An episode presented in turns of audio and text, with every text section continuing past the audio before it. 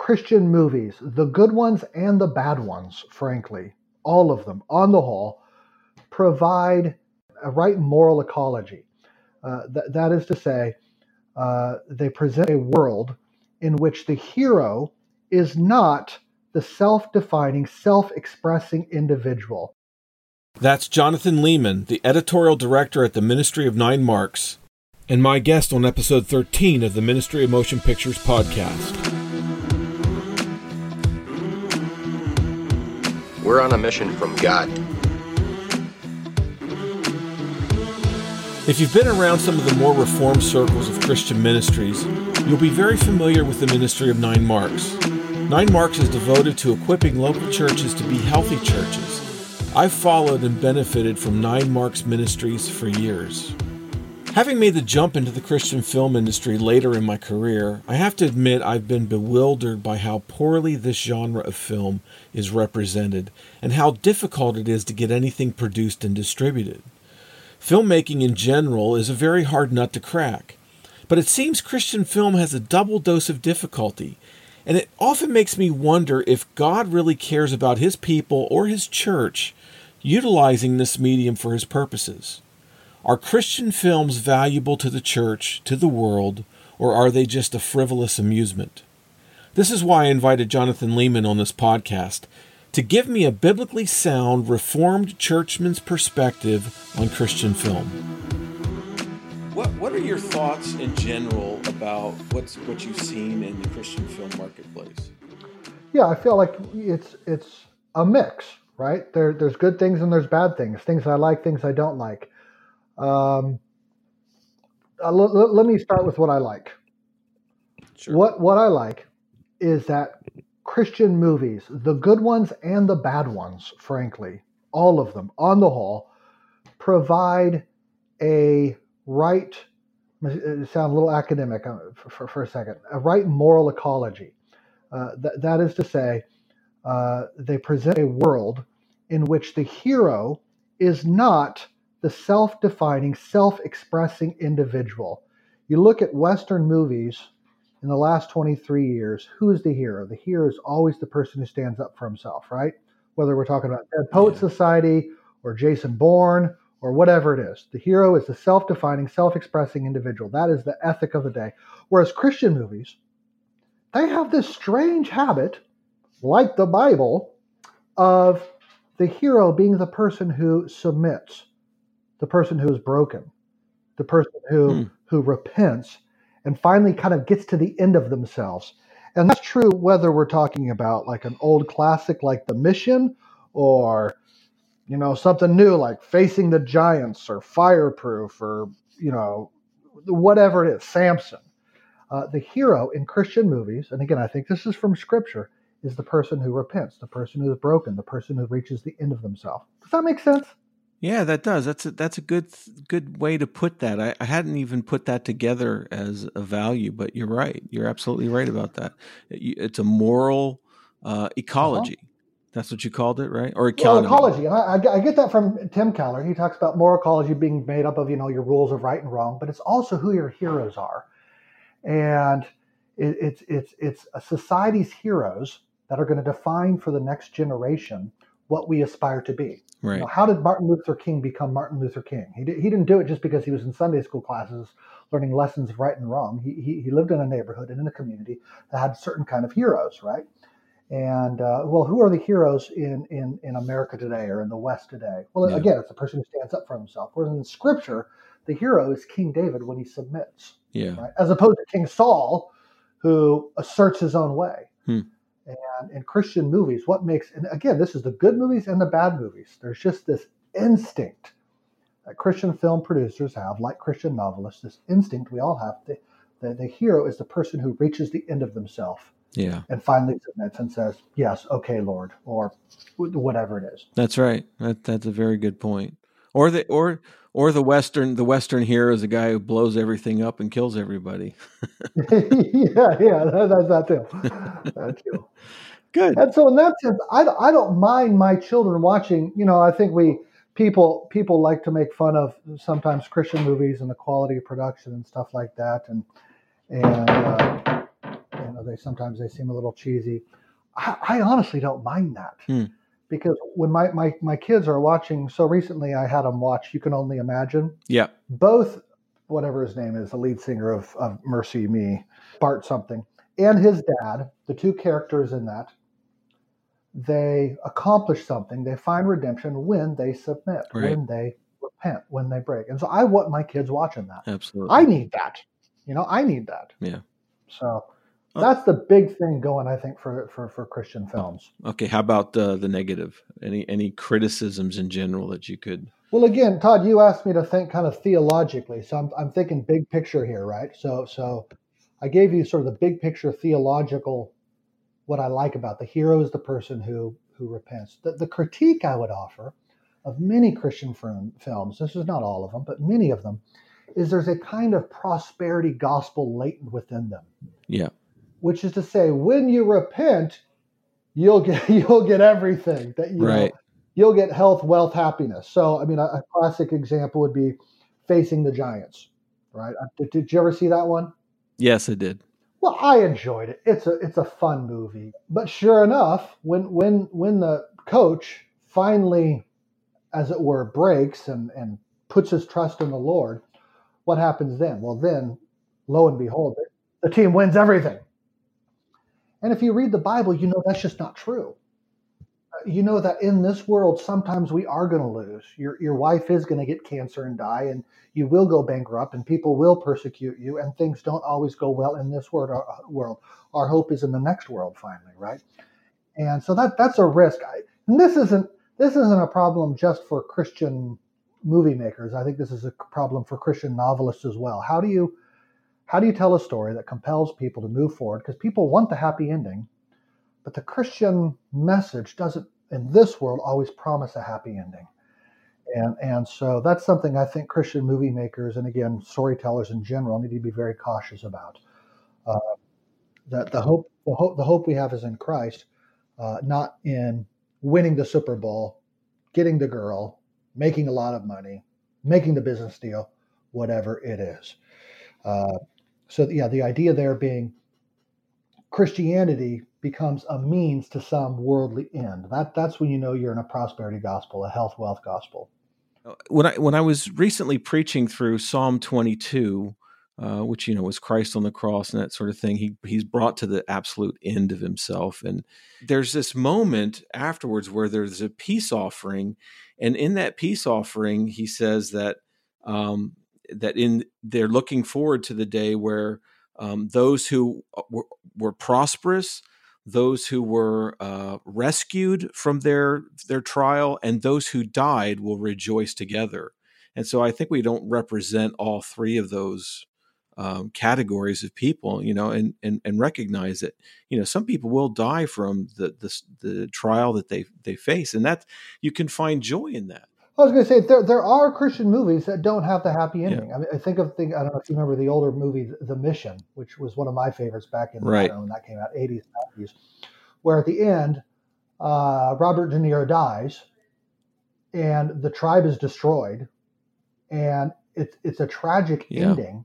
On the one hand, on the other hand, you you see the the, the conflict and some of the philosophical dilemmas that Christianity will will Yeah. Um, or you think of a movie, and I don't know this would count as a quote unquote Christian movie. I think of a movie like Amadeus, right? What do you? Yeah, do you okay. see? Again, you, Yeah, you, you see you see the tragedy of covetousness. Or even thinking of something like Anna Karenina, whether whether in the novel or the movie form, what what do you have? You see that both a woman and her husband utterly enslaved to their sin, and I think that that's a good message to learn. yeah, for sure. So I I think I think the quote unquote, you know, we can have another conversation as to what counts as a Christian movie, but I think I don't think you have to have the prosperity gospel ending or the everything works out happy ending in order for there to be a redemptive message. I think some of it is also the the moralistic therapeutic deism as well that that pervades. It's all these things have sort of become part of our cultural mindset, whether we we agree with it or not. It, it's just there. It's so present, and maybe filmmakers just default to that, um, especially when they're dealing with a genre. I think that some of the genres of of film tend to force the the story or narrative into certain trajectories um, and it just seems natural that that would be the ending you know? They have to have this nice happy ending where everything you win. They get the girl they get the prize they get you know all that um, but you know i think thoughtful filmmakers uh, can step back and re-engineer their stories to fit the genre to you know show the glory of christ over the trials and suffering and loss of that they find in life. Uh, well, yeah, example. I think that is. I think that is possible. You, I, uh, I have a tough time thinking of contemporary, recent movies that have done that. Though I, I trust they are. I keep kind of going back to the '80s and '90s. I mean, I think, think of, think of of Fire. Right there, there's a there's a classic Christian movie where uh, he makes a sacrifice. Eric Liddell makes a sacrifice for the sake of his faith. He doesn't run the 100 meter dash. He runs the 400 instead. He wins. He gets the gold medal. That's the happy ending we're all looking for. Yet at the same time, there's you see the struggle, you see the loss. You, you know, he ends up as a missionary. So I think it can. Hey, look, I love happy endings, right? especially now that I'm in my 40s and life is hard enough on its own. I'm not always looking for the the big thoughtful drama. Sometimes I just want a happy ending. So I'm right. all for the happy endings. But yeah, I think you're right. I think there's a way that can be done in a way that doesn't turn Christianity into God into a vending machine in a, yeah. a, a, to use your phrase, moral therapeutic deism sort of way. Um, it's just it takes a little more thoughtfulness, and, right. and again, it might I don't know maybe it means a smaller audience. One of the things that I love about the medium of film, one is the reach. And I think the storytelling aspect has a potential that has not been tapped by Christian filmmakers yet. I think uh-huh. we can be far more profound, far more theological, and bring things into play in in the cinematic narrative using yeah. all of the great tools that we have uh, in this art form to to teach things and, and demonstrate things that that are hard to do yeah. otherwise. Uh, you know, I, I, I interviewed uh, Kevin Vanhoozer, and you know, one of his th- things is theological uh, yeah. theodrama. Oh, you know, taking theology and putting it into dramatic yeah. form to help the church. His idea was to help the church embody that. You know, because we ought to be putting theology on display mm-hmm. in our lives. And I took that and said, you know, we ought to be embodying theology and putting that on display in yeah. our movies and uh, that that's what sort of where well, let, me, let, me, let, me, take you into my world just to make an analogy for a second. I, I write books and I help others write books, working for a ministry called Nine Marks. And uh, most of the books we write are for church leaders. They are uh, theological. They tend to be fairly didactic, like you know, here's a Bible passage. Let me tell you how this applies to your church, right? And what what occurs to me though, the reason I love reading novels and love watching movies is precisely for the reasons you're saying. That that narrative is powerful few years ago, in fact, I, I read the book. This was a decade, 15 years, 10, 15 years ago. Uh, Blue Like Jazz. You remember that? Did you ever read that one? Yes. Yeah. Okay. Well, what, whatever you think of Donald Miller's worldview, and I'm, I'm not a big Donald Miller fan, it, it was a powerful book. He communicated a worldview. He communicated a vision. He communicated, again, the phrase moral ecology by telling a story, a very transparent, open, interesting story. And it occurred to me okay, what my own ministry needs is is is a book uh, that accomplishes the same thing, that tells a story, that communicates a worldview in a powerful way, but with I, I hope better theology, right?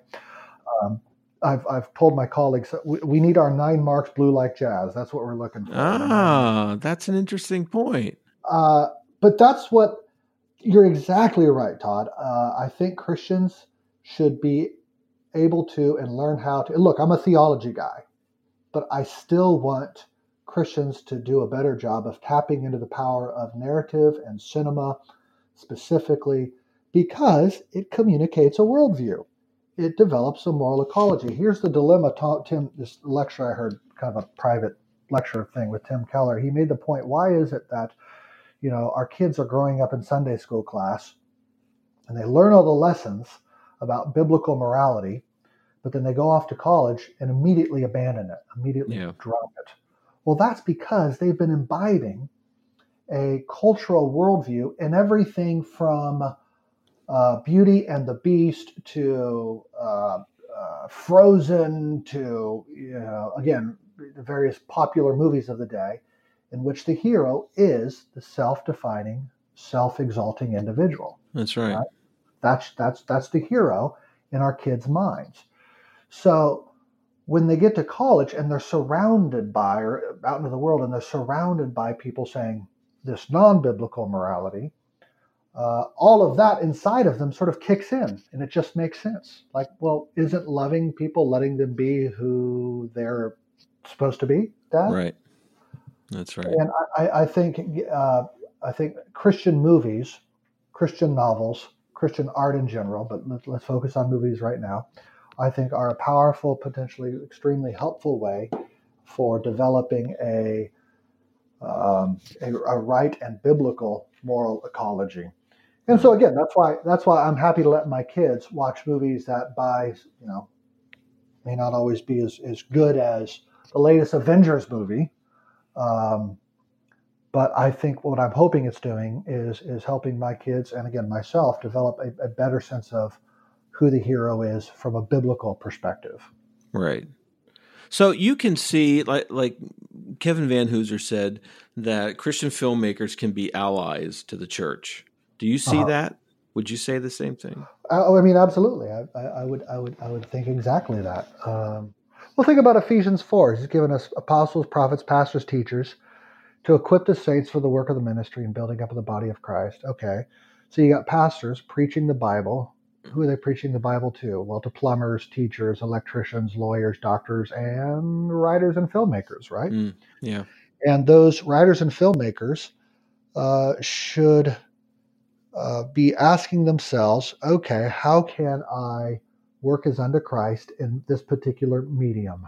Now, that might be making quote unquote Christian film, right. Christian stories. It might be doing something that's not explicitly Christian as such, but is clearly reinforcing and promoting a kind of uh, biblical or Christian worldview or perspective in some form or fashion, both for the sake of the saints, for the sake of the church, but also for the sake of the world, right? In different mm-hmm. in different ways. So yeah. in that sense, yeah, absolutely. I, I, I think Christian movie producers should be allies, as you put it. So being a church guy, you know a lot about church history, I'm sure. Um, why do you think the church was so resistant to embracing the cinema for almost 100 years, it seems. Because when I grew up, uh, my parents had just come out of an era in a Southern Baptist church where they believed that going to the, ch- the cinema was evil. Yeah, no, my, my, my father tells me stories of of never being allowed to go to movies. In fact, he wasn't until it was he was in college in the nineteen late nineteen sixties. Uh, he he was allowed to he, he went to movies. His, his parents never allowed them to. Mm. Uh, you know, honestly, brother, I'm I, am i am not a historian. I, I don't know that I could give a, a super informed answer. Uh, I think Christians were very suspicious of new mediums, both television and radio, even, and, and certainly movies, uh, up into the 40s and 50s and 60s, even. Um, so that that wasn't unusual. Uh, I think they saw the power of the medium for for for one, right? Mm-hmm. It, it is powerful. You watch a movie and you are engrossed for two hours. Yeah. You walk out and you continue to sort of think about it and stew on it, and it, it changes the way people think. Yeah. Um, I, I, would I would say the moral revolution that Christians have experienced in the last, or rather, the, the world has experienced in the last oh 30, 50 years, even since the 1960s, probably would not have happened without television and movies. Um, I mean, it wasn't until uh, just you know think think of perceptions of the L- LGBT movement in say right. the 1990s. Well, I think I think television and movies had a lot to do with that. So I think from the beginning, Christians recognized the power of of movie uh, making and were very suspicious and leery of it. Uh, I think moving in the 1950s, a, a number of neo evangelicals, so called, uh, recognized look, culture can be used for good or for ill. Let's start trying to use it for good. and uh, the, the the media or the medium of, of movie making itself is a neutral thing, right? It yeah, uh, like I said, you can use it for good or ill, um, and I think Christians are foolish when they don't exercise discernment in the kind of things they do watch or consume. I think we need to exercise care in what we fill our minds with. Nonetheless, I think it is a it is a a tool that can be used for great good. Um, do you find that there is still that latent idea that, that today that uh, cinema is evil?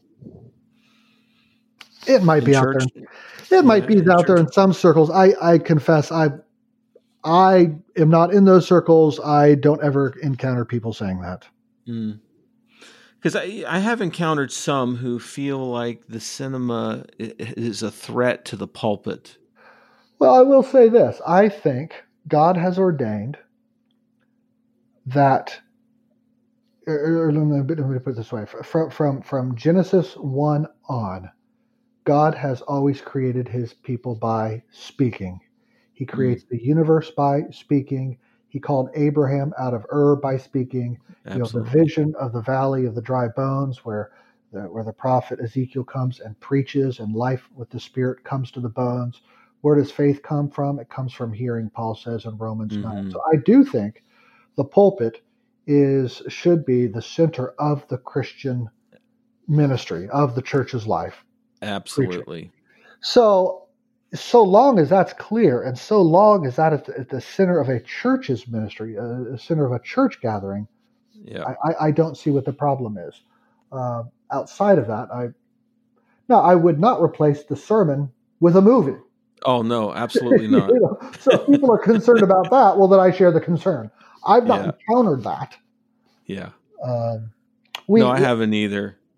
I'll, I'll, And, and I, I, I'm even very strongly opposed to uh, preachers using any kind of movie clip in a church service as a, as sort of su- of support, like an illustration, yeah. because what it does is it sucks you in, Mhm. and suddenly you're competing against a multi-million dollar project that hundreds of creative people have spent countless hours trying to manufacture the most the strongest emotional draw into that thing. And you can't compete. There's no preacher who can compete uh, with that kind of thing. Once you put that up on the screen and then you turn it off everybody in the audience wants you to leave it on and shut up and sit down you know? Yeah. uh, I, I think it's just an unrealistic thing for a preacher to do that. I was I wasn't And, gonna I uh, wasn't gonna say it, but yeah, I agree with you entirely. I, just think I remember youth group and a lesson on uh, faith and Indiana Jones, Temple of Doom, or not Temple of Doom, the, the third one, Last Crusade. You know, he steps off, steps off the ledge and it demonstrates faith.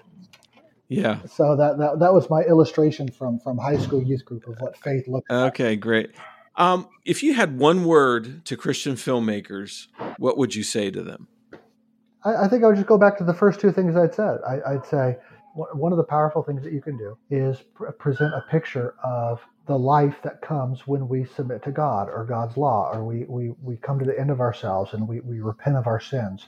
There's lots of ways of demonstrating that, or, or you present the person who doesn't, and they just fall deeper and deeper into tragedy. And again, I think of Anna Karenina being a, a good illustration of that. Um, and at the same time, I would say beware the prosperity gospel. Those would be kind Yeah. of the two things I, I would want to uh, uh, kind of keep in front of uh, people who are uh, workers of this particular craft. One one more question, if you if you have time. How do how should Christian filmmakers view uh, the passage in, in Timothy where there's qualifications for those who are preaching and teaching, being a sound doctrine, rightly handling the word of truth? How would you apply that to Christian filmmakers? Well, I think a Christian filmmaker should be careful never to teach anything untrue. Now, obviously, Paul uh, Paul there is addressing Timothy in, in light of the church's ministry and pastoral responsibility. So its first application is is to teachers, elders, pastors, and churches. Nonetheless, it clearly applies to all of us that w- w- whatever our industry is, whatever work we're doing, is is we want to represent truth rightly and Scripture rightly Right. and and uh, being sloppy, being careless uh, with scripture. It's it's like it's like take a gun and angle it three degrees off. Well, a few, you know, few feet out of the barrel, that three degrees doesn't make much of a difference. But let that bullet travel for, you know, a mile, and that three degree difference is, is, is pretty pretty significant in where it should have been, right? I think that uh, scripture mishandled is like that. Uh, we can be lazy. Well, I know the text kind of means this, but let me, you know, let me, let me put it this way. Well, then it's your wisdom. It's not God's wisdom. And it's right. God's wisdom that gives life, that causes uh, blind eyes to see, deaf ears to hear, uh, dead bodies to rise up. It's God's wisdom, not my wisdom, not your wisdom. So that's why we need to rightly handle the word of truth. I love that illustration, Jonathan. That's fantastic. Jonathan, thank you so much. I really appreciate this. Uh, you know, you guys at Nine Marks, I, I, idolize you guys. I shouldn't idolize you, I know, but um, I just I just think the world of you and what you're doing there. The ministry that you, that you and Mark have created is is incredibly helpful to the church. It's been helpful to my um, my efforts as an elder and guiding me as well in my oh, church. That's great. That's so and, encouraging. Uh, you know, just to have you here talking about you know what I'm trying to do and in, in, this career and uh, in the cinema uh, is you, have given me some great stuff to chew on. Thank you so much. Well, brother, I, will pray for you, and I, I, please do. You're having this conversation with me makes me mindful of praying for others in the industry. I, I think it's important work. So th- thank you for pushing all of us to think more carefully about it. Do your best to present yourself to God as one approved, a worker who has no need to be ashamed, rightly handling the word of truth. That's 2 Timothy 2:15. Jonathan's illustration of this verse is brilliant. A few degrees off might not be very significant in a small group, but broadcast that widely through the reach of cinema, and the consequences could be considerable. I think it's very important for Christian filmmakers to grasp this biblical truth and to be tenacious in making sure that their theology in their movies is biblical and accurate. Jonathan has authored a number of books, and one of his latest is How the Nations Rage Rethinking Faith and Politics for a Divided Age. I'd encourage you to get this book. You'll find a link at our website. And if you're a church or ministry leader, you should be familiar with Nine Marks. They have a wealth of resources available, including books, online journals, and a podcast that I, I must have listened to almost everything they've ever produced. You'll find them at nine marks, the number nine marks.org. Thank you for joining me on this episode of the Ministry of Motion Pictures podcast. You can find show notes for this episode and more information about us at ministryofmotionpictures.org. What we do in life echoes in eternity.